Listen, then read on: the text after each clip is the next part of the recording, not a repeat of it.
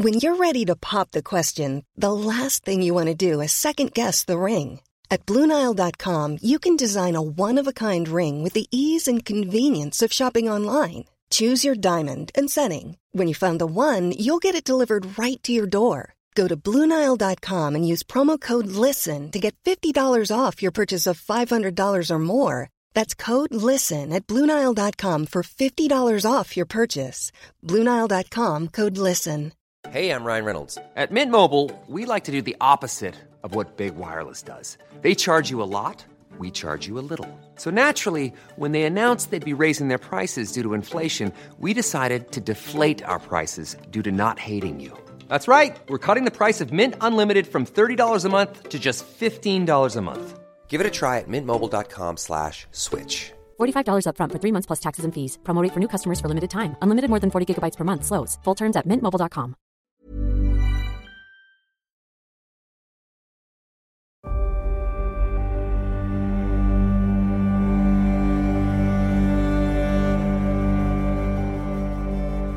Just over a year ago, after months of accusations and flat denials about whether Russia was about to go to war, Vladimir Putin sat down behind a polished desk in the Kremlin late at night to address the nation.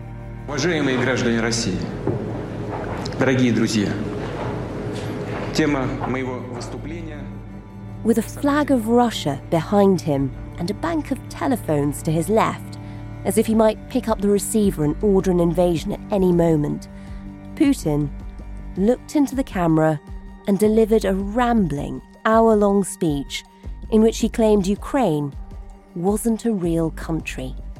Важно понимать то, что Украина, по сути, никогда не имела устойчивой традиции своей подлинной государственности. Начиная с 1991 года пошла по пути механического... Putin attacked the Ukrainian identity, its sense of nationhood. He rewrote its history and claimed the country had no right to exist. By the time his speech finished, just before midnight, the world knew that war was coming. Within days, on the 24th of February, it came. The dawn chorus that no one wants to hear. Air raid sirens in Kyiv, signalling that the full-scale invasion of a European country in the year 2022 was well underway. Ukraine calls this strike, which hit a maternity hospital in Mariupol, a war crime.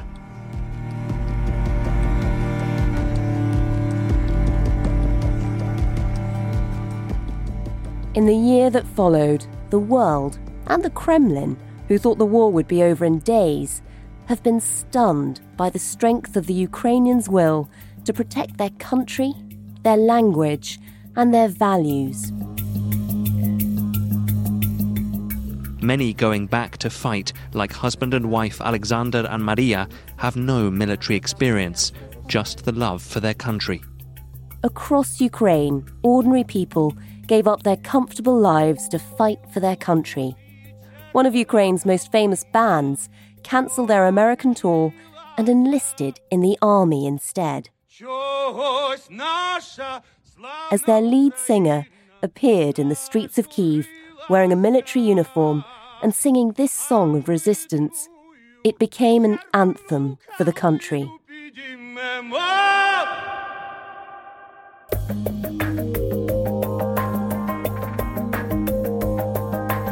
If this was a war for Ukraine's culture and identity, then both were fighting back. You're listening to Stories of Our Times from The Times and The Sunday Times. I'm Manveen Rana. Today, borscht, books and ballet. The battle for Ukraine's identity.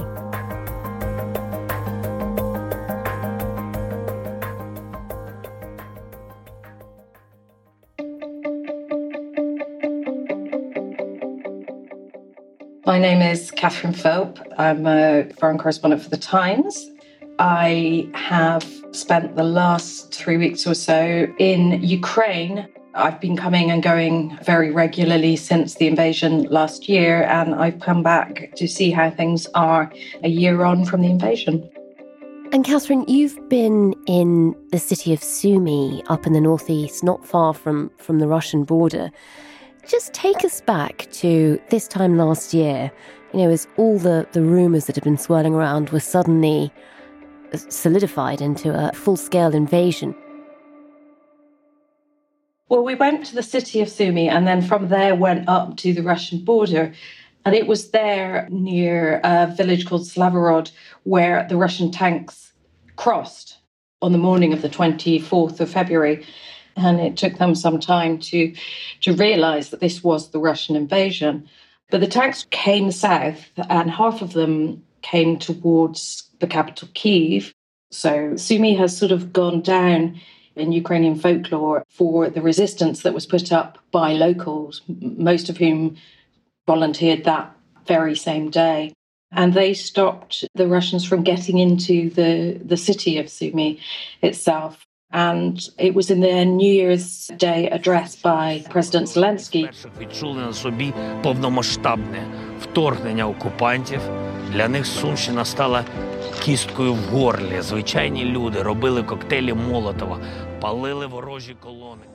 He singled out the defenders of Sumy and the civilians as being the bone in the throat of the Russian invasion. And the reason for going there was that there's been multiple warnings that as the anniversary was coming up, that the Russians would attempt some kind of renewed offensive that might look something like last year's invasion. And Catherine, give us a sense of what resistance in Sumy looked like. I mean, that was such an amazing line from President Zelensky about being the bone in the throat of Russia's attempts. What was it about Sumy that captured a bit of the spirit of the place? I think it's simply that they just did not have the military resources there that other places had. There were 50 paratroopers in the entire province. Those were the only professional soldiers they had. And so people got together and made their own Molotov cocktails and destroyed an extraordinary number of Russian tanks. There was something like 300 Russian tanks that crossed that border, and I think some 130, I was told, were taken out by civilians, some of which actually have been rescued and repurposed.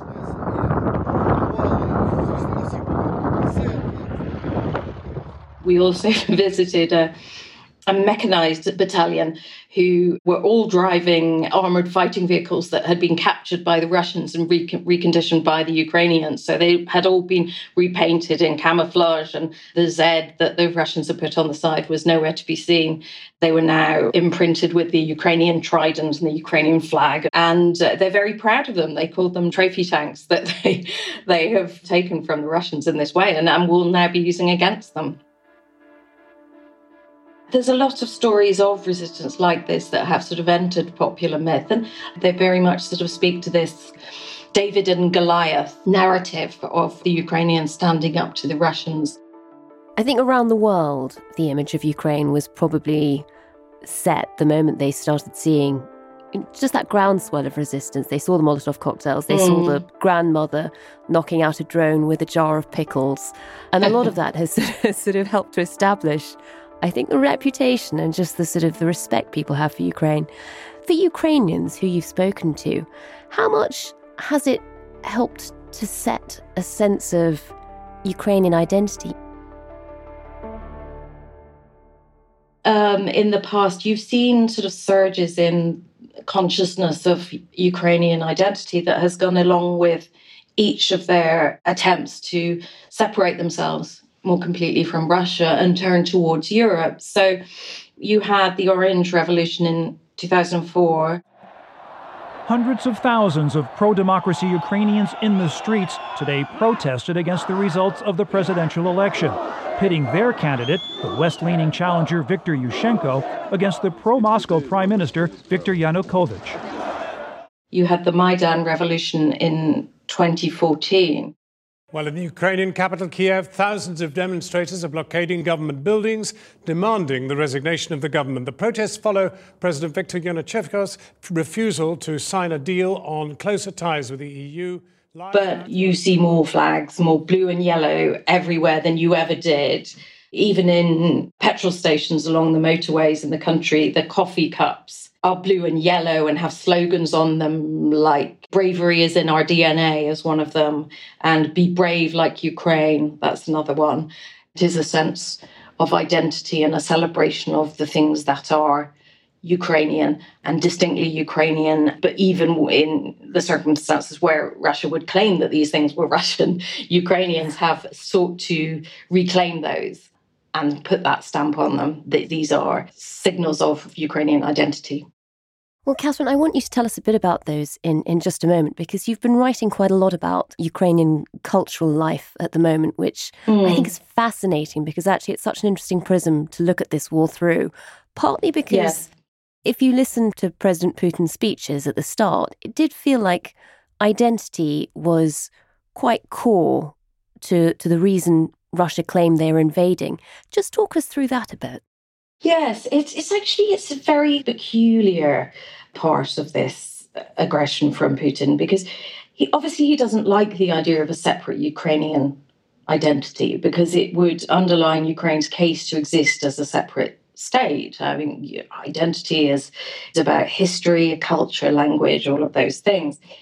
And a year before the war, Putin had actually published this quite extraordinary and rather overlooked 5,000-word essay on how Ukraine didn't really exist as a country and historically is just an extension of Russia and ought to belong to it. And in fact, he's really in many ways stoked the Ukrainian sense of identity and started to sever the ties that do exist between the two countries. I know quite a few native Russian speakers who simply won't speak the language anymore. Really? Which is an extraordinary development if you think about it, if that was the language they grew up speaking. Quite ironic if President Putin was trying to re-establish a sense of Russian identity in Ukraine. It seems to have had the opposite effect. What do we know about the areas that were under Russian control for a while? How have they gone about trying to strengthen that sense of Russianness? By force, if necessary. It's a process of Russification. So you've seen things happen like statues of Ukrainian figures. Those have been taken down in many of the places under Russian occupation. And statues of Lenin have been put up. They have introduced the ruble. You can no longer use the Ukrainian hryvnia, the currency. The school curriculum has been changed so that teaching only takes place in the Russian language. The shops will be stocked with Russian goods that have been imported from Russia and have Russian writing on them. Ukraine's government says that 1.8 million Ukrainians have been taken into Russia for relocation, re-education. Amongst that are several thousand children, some of whom have been adopted by Russian families. So it's really wholesale an attempt to crush that sense of Ukrainian-ness in those areas. And Catherine, you've been to Ukraine a number of times over the past year since the war broke out. Just give us a sense of how much the culture has changed. If you were to sort of go into a bookshop, for example, can you still buy books in Russian? I believe they can be found, but they are difficult to find. And in fact, there's one particular bookstore in Kyiv that actually before the war, they cut their Russian language section over time, over a few years, until they decided to just stop selling it altogether. And then after the invasion began, people came to them and said, why don't you go a step further? Why don't you get rid of Russian language books? And so they started collecting them from libraries, from schools, and from individuals, and sending them to be pulped at a recycling plant outside the city. And then the money that they get from that, they have channeled back into charities supporting the Ukrainian army. We went to see this, these books being pulped.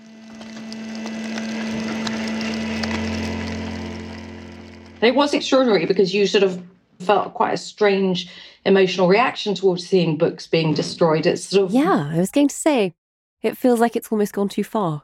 It felt very wrong. I didn't like it myself, I have to say, but I can sort of understand why this is happening. But it wasn't just, you know, Tolstoy and Dostoevsky and it was being pulped. It even included chick lit and pulp fiction from America that had been translated into Russian. It was just the word of the Russian language that was being destroyed. You work for a bookshop and yet you're getting rid of books. It's quite a... It's unusual, right? Actually, we do not destroy them at all. Yeah. So we just recycle them. And, тут мається на увазі такий більш емоційний підтекст, так? Yeah, that's more about emotional. It's emotional context. Emotional. So you don't feel like you're destroying books? No. No. And then this paper goes off to be remade into things like egg cartons and cardboard sleeves you get on coffee cups and toilet paper, wow. Things like that. So all these books will be reused. And how extensive is this sort of, cross-cultural life? Talk us through food, for example. Is that being impacted? With food, I think it's more like reclamation of what is Ukrainian. So the national dish here is borscht, which is a soup that of which there are some 300 varieties, apparently. There's lots of different ways to make it. It's like the cream tea debate. People can become very passionate about the presence or absence of sour cream or beans or meat in your borscht. Yeah, for us, it's like something else. And even after the first night... Yeah, it started to be wife and husband. Wedding night. And this, first what they do, they start to discuss which recipe of borscht they will cook. Because you have to tell that I don't like to put beans in the borscht. And if you will cook borscht with the beans, I will not eat it. Like, totally, I will not. Let's just... But it was about 3 or 4 years ago, someone within the Russian government referred to borscht as a Russian dish and something that was part of Russian heritage. And this prompted Ukraine's most famous chef, who is he's a TV chef. Probably the closest you'd come is Jamie Oliver, because he's actually undertaken the same campaign against unhealthy food in schools as Jamie Oliver has done. Ah. He set about saying this is outrageous. When USSR started in 1917, Russia all the time wanted to take everything from us. And they took our land, they took our people, they wanted to take from us our church, language, and all these things. And obviously they took our food. Borscht is Ukrainian and we must prove it is so. And so he travelled all around Ukraine, compiling all these different recipes, finding places that were named after borscht or people who had borscht in their name. And he assembled a huge dossier that he presented to UNESCO, the United Nations Cultural Agency, to prove that borscht was Ukrainian. And UNESCO recognised it as an intangible cultural asset of Ukrainian origin. You have to understand that in Ukraine we are fighting for the 500 years for our identity. Yeah. We're just fighting to understand who we are. We are just building brick by brick. We are trying to understand our history. We're trying to understand everything. And food is a part of this. And this was seen as a great triumph. I think it's only about the 9th food that UNESCO has ever recognised in this way, the latest of which is the French baguette.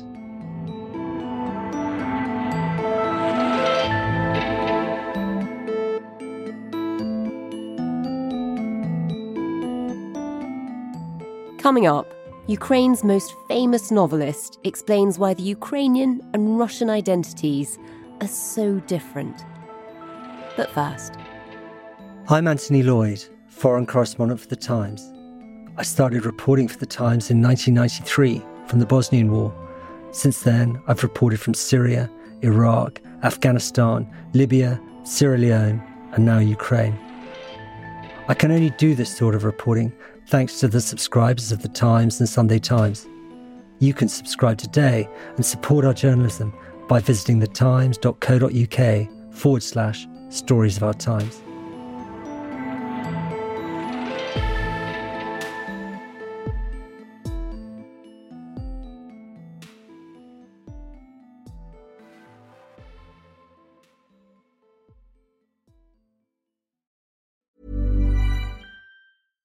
If you're looking for plump lips that last, you need to know about Juvederm lip fillers. With Juvederm Volbella XC and Juvederm Ultra XC, your lip look, whether it's subtle or bold, can last up to 1 full year with optimal treatment and no additional maintenance. Find a licensed specialist and see if it's right for you at Juvederm.com today. That's Juvederm.com. Add fullness to lips in adults over 21 with Juvederm Volbella XC or Juvederm Ultra XC. Do not use if you have severe allergies or a history of severe allergic reactions, or if you're allergic to lidocaine or the proteins used in Juvederm. Tell your doctor if you have a history of scarring or taking medicines that decrease the body's immune response or that can prolong bleeding. Common side effects include injection site redness, swelling, pain, tenderness, firmness, lumps, bumps, bruising, discoloration, or itching. As with all fillers, there's a rare risk of unintentional injection into a blood vessel, which can cause vision abnormalities, blindness, stroke, temporary scabs, or scarring. For full, important safety information, visit Juvederm.com.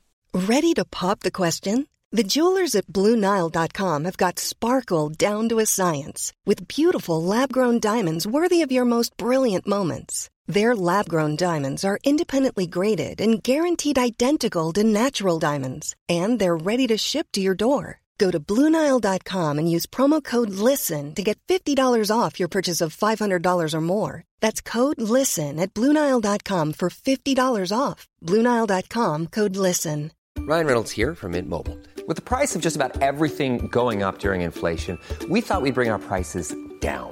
So to help us, we brought in a reverse auctioneer, which is apparently a thing. Mint Mobile Unlimited Premium Wireless. How to get 30, 30, how to get 30, how to get 20, 20, 20, how to get 20, 20, how to get 15, 15, 15, 15, just $15 a month? Sold! Give it a try at mintmobile.com/switch. $45 up front for 3 months plus taxes and fees. Promo rate for new customers for limited time. Unlimited more than 40 gigabytes per month. Slows full terms at mintmobile.com.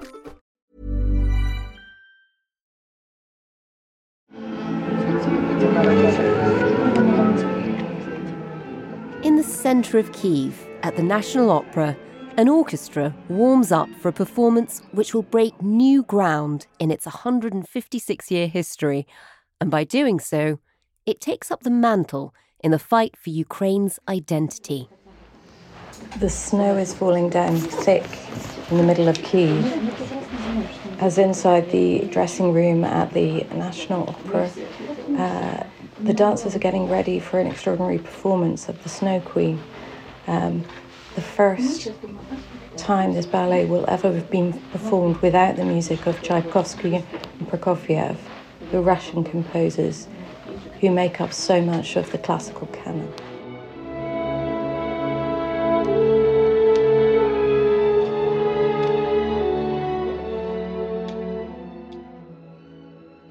Ballet and opera houses around Ukraine have started to boycott Russian music. So Tchaikovsky and Prokofiev, avoiding him has become quite controversial because he actually does have Ukrainian roots, but nonetheless, he's been deemed to be a Soviet composer.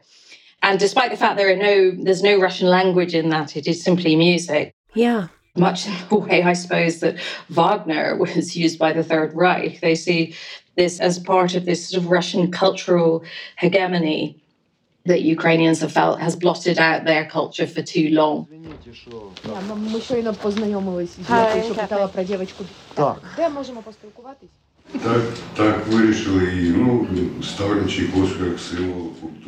We met the director of the ballet, Sergei Skuts, who'd been there since before Ukraine got its independence. And, I mean, his view was that Tchaikovsky is very much a part of Russian culture and even Russian aggression, and that they shouldn't be supporting it. Mm-hmm. So the ballet that we saw was actually a medley piece that was originally put together in Ukraine. It was the Snow Queen, and they had taken all of that out and replaced it very creatively with, in one case, an overture from an opera, Cavalleria Rusticana, an Italian opera. But this was all to fill in the blanks left by the removal of the Tchaikovsky. If Putin was trying to break or erase Ukrainian identity and culture, he could really hardly have given it a greater boost.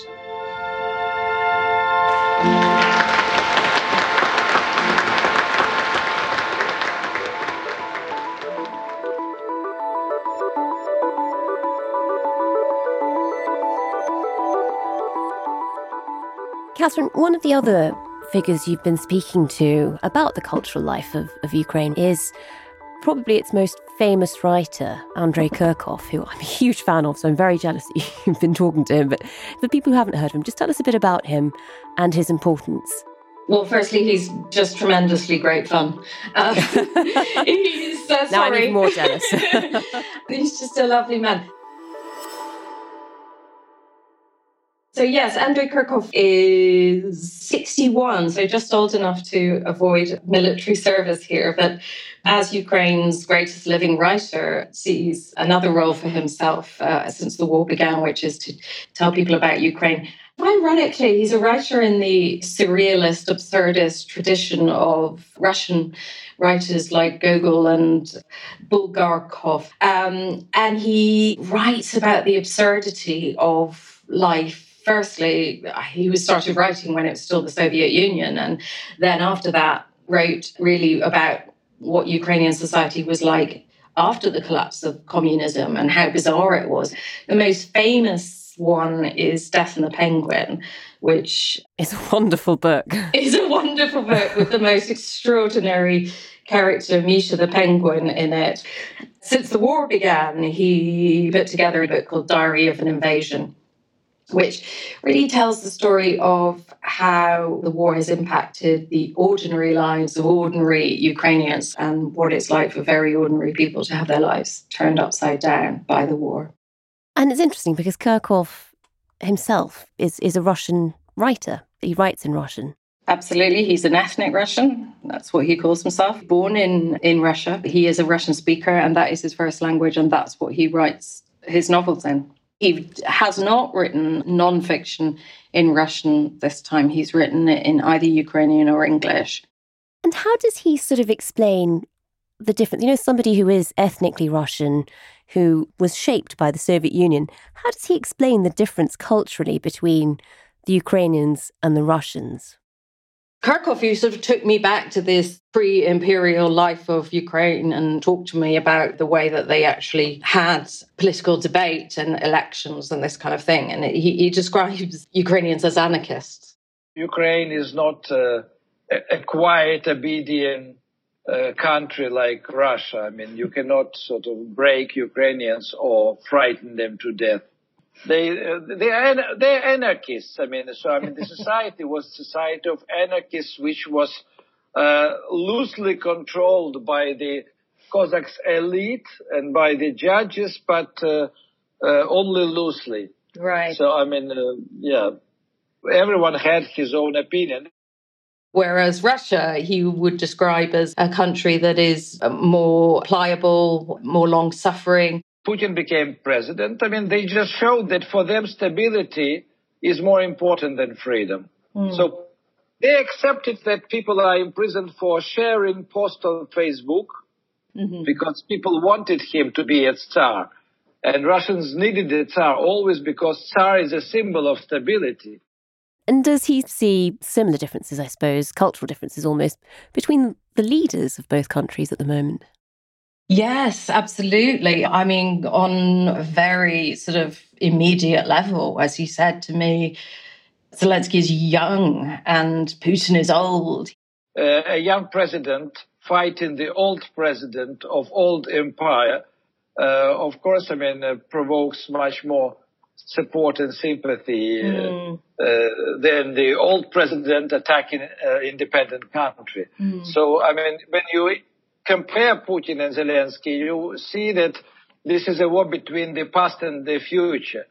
Mm. Because, I mean, Putin belongs to the past. He runs the war like it would be run in 20th century.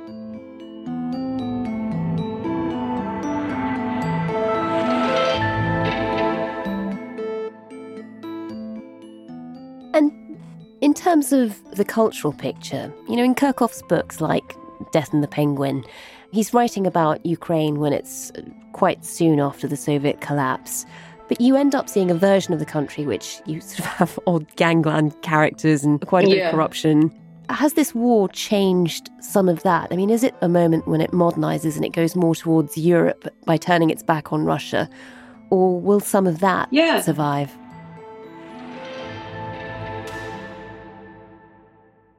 This is a process for Ukraine, and it's a path on which it's embarked in many ways. Now, corruption, obviously, possibly not on the level that Putin claims it is, at least in comparison with Moscow at the very least. But corruption has always been a problem in Ukraine. But now Ukraine is being given candidate status for the European Union. It wants to join. It's got to tackle those issues. And that is, I think, very well understood in the corridors of power here. So you have seen various bits of rejigging of governments and certain people removed who might have links to that kind of corruption. 4 senior Ukrainian officials resigned or were fired within a few hours today after President Zelensky vowed to purge his government of corruption. The deputy head of... In terms of culturally turning towards Europe, I think that Ukraine's made it very clear the direction in which it's travelling, and it's West. It is a country that talks very much about its commitment to Western European ideals of democracy and freedom, and does not want to be sucked back into a Russian orbit that embraces very different values.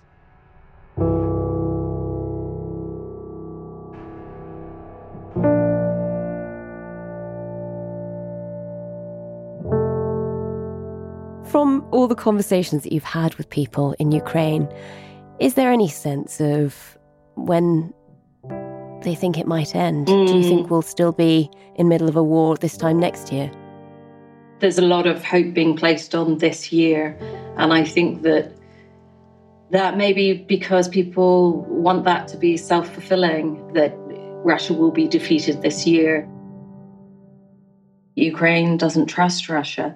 So if Russia were to propose some kind of deal, it's hard to see how Ukraine would trust Russia to keep its word on anything that were agreed. Russia has broken every territorial agreement it's ever made with the Ukrainians. So I think really there is an enormous fatigue, but there is a sense of you just have to keep going. And I think that most people don't look very far ahead. It's one day at a time within Ukraine. It does feel like a lot of this war is a fight for the soul of Ukraine, for its identity, for where it chooses to identify itself, whether it's with the Western Europe or with Russia. Do you think when the war is over, will it have to have more of a normalisation of its cultural relations with Russia? You know, this sort of process of de-Russification, you can understand at the height of war, but is that healthy afterwards?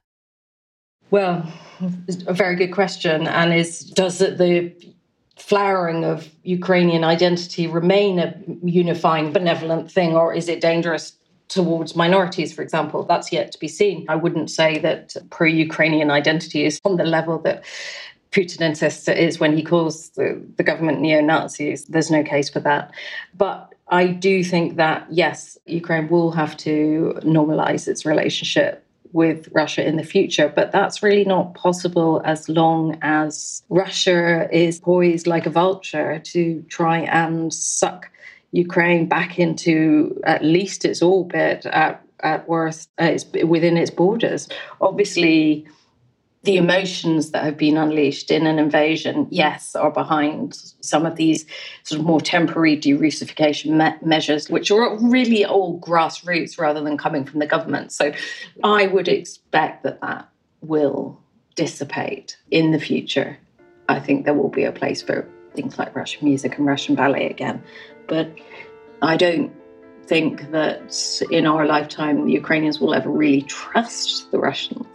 But they may let their books and their ballet back.